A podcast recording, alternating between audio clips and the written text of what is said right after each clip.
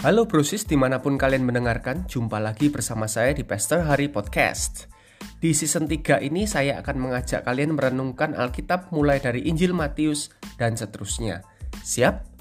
Matius 1 diawali dengan silsilah alias daftar keturunan Yesus, dimulai dari Abraham.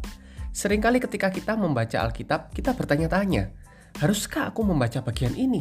Apa maksudnya istilah ini? Uh, silsilah kok istilah ya. Silsilah ini dicantumkan. Kenapa? Pembelajaran apa yang bisa aku ambil dari sini? Atau mungkin kita berpikir ah malas ah. Kalian nggak sendirian. Saya pun juga seperti itu kok. Nah mau gak mau hari ini saya akan mengajak kalian memulai dari silsilah. Dan memang pertanyaannya bagus. Mengapa? Sadar kalian bahwa silsilah itu ternyata sangat penting? Silsilah menunjukkan sebuah asal usul dalam hal ini adalah keluarga. Dan pastinya yang namanya keturunan mau nggak mau pasti memiliki sifat genetika atau ciri yang sama atau karakter yang sama kurang lebih sama dengan pendahulunya. Dan selalu ada, memang selalu ada kadar penyimpangan atau keberbedaan entah dari baik menjadi buruk atau sebaliknya.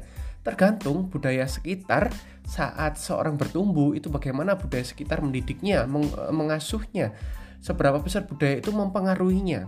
Nah, Perhatikanlah, jika kita melihat daftar keturunan di Matius ini, sangat jelas bahwa Matius menggunakan kata memperanakkan. Misal nih, Abraham memperanakkan Ishak, Ishak memperanakkan Yakub, dan seterusnya, ya kan kalau kita baca. Namun, saat tiba di gilirannya Yesus, Matius tidak menggunakan kata memperanakkan. Perhatikan Matius 1 ayat 16 berkata begini, Yakub memperanakkan Yusuf. Sampai di sini masih menggunakan kata memperanakkan. Tapi selanjutnya perhatikan, Yakub memperanakan Yusuf, suami Maria yang melahirkan Yesus. Tidak ada dikatakan begini, Yusuf memperanakan Yesus. Enggak. Tapi begini ayat itu mengatakan, Yakub memperanakan Yusuf, suami Maria yang melahirkan Yesus yang disebut Kristus. Yusuf, suami Maria yang melahirkan Yesus. Tidak ada pembohongan publik di bagian ini. Sekalipun Matius menggunakan istilah berbeda dari apa yang dia gunakan untuk menjelaskan bagian-bagian sebelumnya. Adalah benar bahwa Yusuf adalah suami Maria dan bahwa Maria melahirkan Yesus. Benar, nggak ada salahnya. Itu fakta. Ini bagian pertama yang perlu kita ingat di sini. Ingat, ada dua hal yang mau saya sampaikan. Pertama, Yesus secara hukum diakui sebagai anak Yusuf. Dan bagian ini sangat penting. Untuk inilah Matius memastikan istilah si istilah lagi silsilah. Untuk inilah Matius memastikan bahwa silsilah harus dicantumkan untuk membuktikan bahwa Yesus yang disebut sebagai Kristus ini ya Matius mencatatnya uh, sekali lagi untuk memastikan bahwa Ya, benar. Kristus tadi artinya yang diurapi. Bahwa yang diurapi Allah ini, Yesus ini sah. Ya, sah benar-benar adalah pribadi yang mereka nantikan sesuai dengan yang dinubuatkan oleh nabi-nabi bahwa juru selamat itu, bahwa yang diurapi itu akan lahir dari keturunan Abraham. Sah berarti Matius ingin membawa para membaca bahwa kebenaran ini harus dicantumkan bahwa Yesus yang dinubuatkan adalah sah lahir dari keturunan Abraham seperti yang dicantumkan dalam kejadian pasal 12 ayat 3 bunyinya begini. Aku akan memberkati orang-orang yang memberkati engkau dan mengutuk orang-orang yang mengutuk engkau dan olehmu semua kaum di muka bumi akan mendapat berkat. Aku akan memberkati mereka yang memberkatimu tapi orang yang mengutukmu akan aku kutuk Kejadian 22 ayat 18 berbunyi begini, oleh keturunanmu lah semua bangsa di bumi akan mendapat berkat karena engkau mendengarkan firmanku. Oleh keturunanmu lah, bukan oleh keturunan-keturunanmu, tapi keturunanmu lah. Ini merujuk pada satu pribadi. Ya Yesus itu sendiri keturunan dari Abraham yang akan menjadi berkat bagi semua bangsa di muka bumi, ya. Dan sah juga bahwa Mesias ini harus lahir dari keturunan Daud seperti yang disebutkan dalam nubuatan di Yeremia 23 ayat 5 berbunyi begini. Sesungguhnya waktunya akan datang. Demikianlah firman Tuhan bahwa aku akan menumbuhkan tunas adil bagi Daud. Ia akan memerintah sebagai raja yang bijaksana dan akan melakukan keadilan dan kebenaran di negeri. Ya kan? Nah, jadi Matius membuktikan bahwa Yesus secara sah, secara hukum terlahir dari keturunan dua tokoh hebat ini sesuai yang dinubuatkan oleh nabi-nabi di kitab suci dan ini membuat nubuatan itu menjadi sekali lagi sah bahwa Yesus adalah juru selamat yang selama ini dinantikan oleh Israel. Ya, itu bagian pertama yang kita pelajari dari mengapa silsilah ini dicantumkan oleh Matius, ya. Bagian kedua yang tidak kalah pentingnya adalah perhatikanlah sekali lagi penjelasan Matius tentang Yesus. Matius menegaskan bahwa Yesus adalah yang disebut sebagai Kristus. Yesus adalah yang diurapi, itu arti kata Kristus. Yesus yang diurapi ini ternyata lahir dari seorang perawan yang hidupnya menyenangkan Tuhan. Dari Maria yang melahirkan Yesus yang disebut Kristus.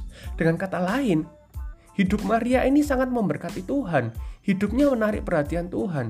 Dan jika kita melompat ke bagian di mana Lukas menggambarkan Maria di Lukas pasal 1 ayat 28, malaikat Tuhan bertemu dengan Maria mengatakan begini, "Salam hai engkau yang dikaruniai, Tuhan menyertai engkau." Dengan kata lain, "Hai Maria, engkau mendapat perkenanan Allah, engkau diberkati Tuhan." Ayat 30 mengatakan, "Jangan takut Maria, sebab engkau beroleh kasih karunia di hadapan Allah." Ini istimewa. Ini tahu istimewa banget. Bagian lain dari firman Tuhan berkata, "Tanpa kekudusan tidak seorang pun dapat melihat Allah." Artinya tidak seorang pun dapat mengalami Allah, tidak seorang pun dapat berhadapan dengan Allah, tapi Maria malah beroleh kasih karunia di hadapan Allah. Ya, jadi apa hal kedua yang kita pelajari dari catatan silsilah Yesus pada Matius ini? Bahwa Maria yang sekalipun adalah orang biasa, tidak memiliki status sosial tertentu yang membuatnya diistimewakan di masyarakat, namun dibalik semua kesederhanaannya itu, hidupnya kudus, berkenan, menarik perhatian Allah. Dan dari orang seperti inilah turun urapan. Dan urapan itu mengalir keluar menjadi berkat yang mengubahkan hidupnya sendiri dan mengubahkan banyak orang. Saat hidup kita berkenan di hadapan Allah, ini pembelajarannya yang kedua. Kita akan menjadi pribadi yang menarik perhatian Allah. Dan dari kita akan keluar hidup yang berbeda dari sebelum-sebelumnya. Ingat, ini cara Matius menunjukkan keberbedaan itu dalam silsilah yang dia tulis, bukan? Ya, dari kita akan lahir kehidupan yang diurapi, yang diberkati, dan akan menjadi berkat. Sehingga sampailah kita sekarang pada bagian penutup hari ini. Jika dirangkai menjadi sebuah kesimpulan, begini nih. Bisa saja kita secara sah diperanakkan dari keturunan-keturunan sebelumnya, oke? Okay? Dan membawa karakteristik sifat dari nenek moyang kita. Belum lagi faktor bawaan berupa pola asuh dan budaya sekitar yang menentukan seperti apa hidup kita sampai saat ini tapi itu bukan sebuah masalah. Selama dalam perjalanan hidup ini kita mau diubahkan. Saat kita mengalami Kristus, mengalami anugerah, kita bukan lagi orang yang sama. Kita bukan lagi diperanakkan dari darah dan daging, melainkan lahir dari roh. Dan hidup kita akan diberkati dan menjadi berkat. Tapi ini bukan berarti kita mengesampingkan asal-usul kita loh ya. Ya toh, uh, semua itu penting. Semua keturunan kita di atas kita sebelum-sebelum kita itu penting Mengapa? Untuk membawa kita sampai pada titik akhir di detik ini, di menit ini, di saat ini juga. Bahwa seperti apa pun kita sebelumnya, dari mana pun kita berasal, Tuhan masih dapat memakai kita dan mengubahkan hidup kita. Amin. Oke, itu pembelajaran hari ini. Sampai jumpa besok. Kita akan belajar dari Matius 1 ayat 18 sampai 25. Simak terus Pastor Hari Podcast. Oke? Saya berdoa kita semua dalam lindungan Tuhan. Jangan lupa share ke teman dan keluarga ya. God bless you.